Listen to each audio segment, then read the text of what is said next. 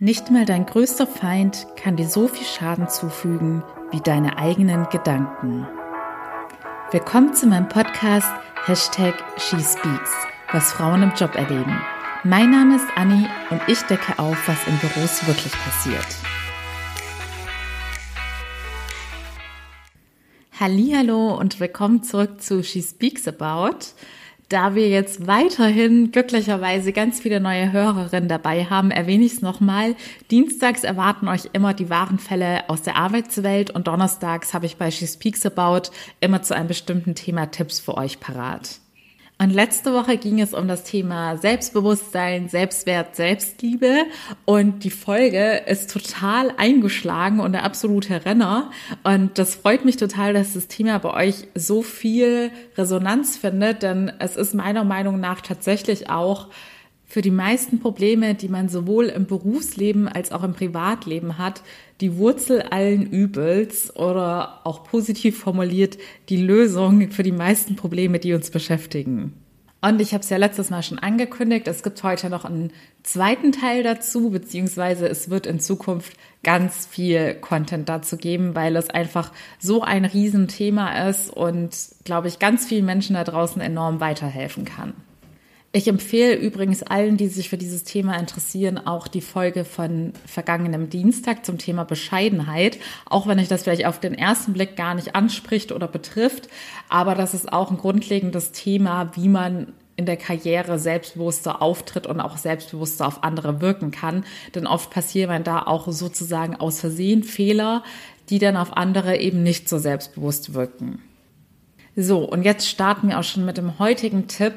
Und die Sache von letzter Woche, die ich euch erklärt habe, die kann schon enorm viel ändern. Doch die Sache, die ich euch heute sage, ist meiner Meinung nach noch mal viel kraftvoller, aber dafür auch in der Praxis schwerer umsetzbar, beziehungsweise es bedarf da einfach sehr viel Übung.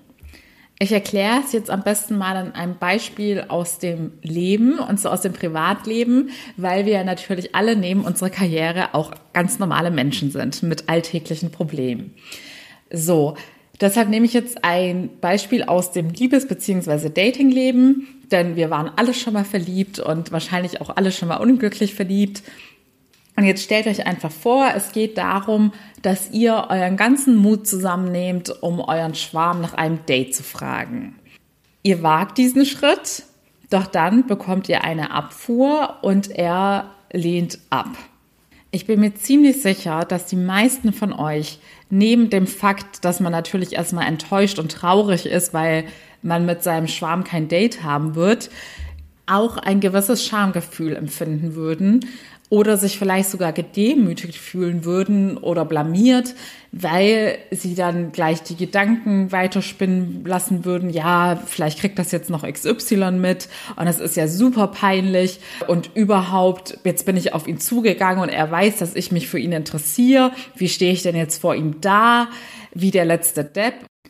All solche Ängste und Sorgen würden dann aufkommen, weil man interpretieren würde, wie diese Person das jetzt aufgefasst hat und man würde sich sozusagen wie der Verlierer an der Situation fühlen, wie der Loser, der sich jetzt offenbart hat und abserviert wurde.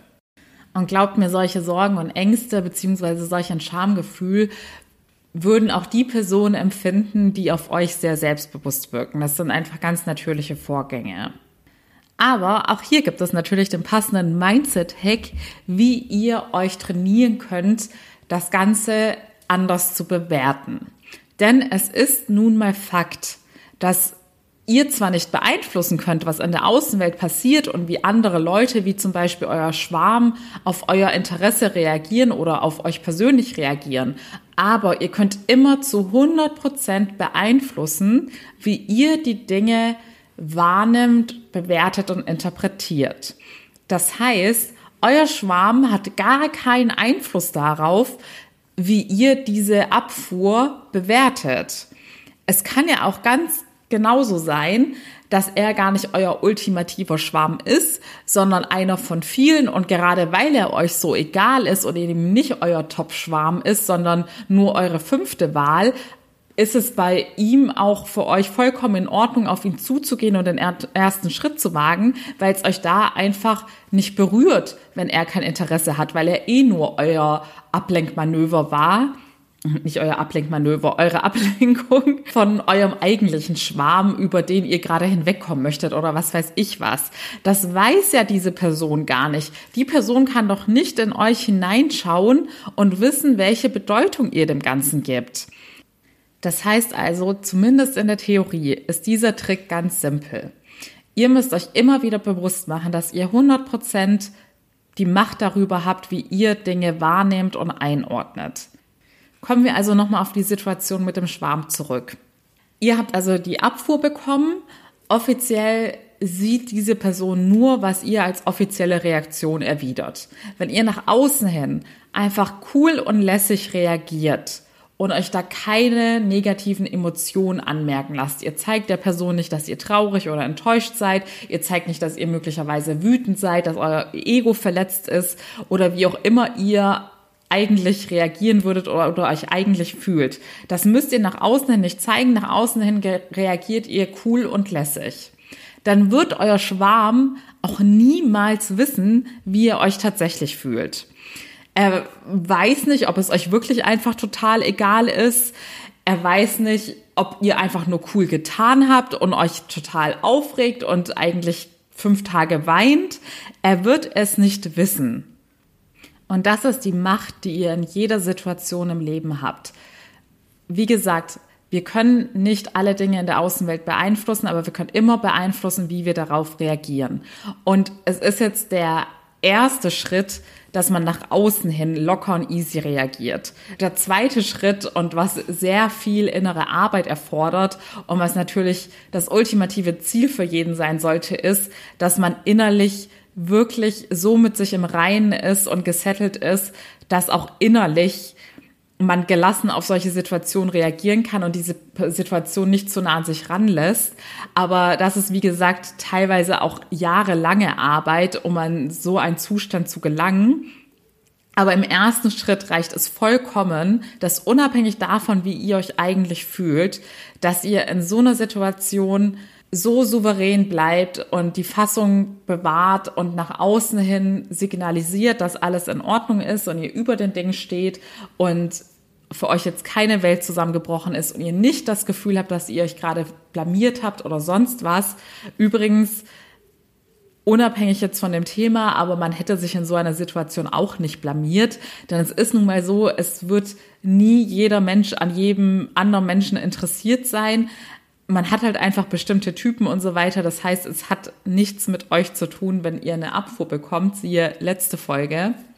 Und es soll jetzt auch nicht darum gehen, dass ich ein Befürworter dessen bin, dass man seine Emotionen versteckt und nach außen hin immer eine coole Fassade hat. Es soll euch viel mehr weitere Optionen bieten, vor allem jetzt in der Berufswelt, wo ich euch gleich auch ein Praxisbeispiel nennen werde, dass ihr in Zukunft mutiger agieren könnt. Denn dadurch, dass wir oft in dieser Gedankenwelt gefangen sind, in der wir uns immer darum sorgen, was andere über uns denken könnten, ob wir uns vor anderen blamieren könnten oder schlecht dastehen könnten oder als der Verlierer in einer Geschichte enden und eben nicht der stolze Sieger bei irgendwas sind, dann hält uns das zurück und dann setzen wir uns selbst Grenzen und schränken uns ein und nutzen nicht unser volles Potenzial.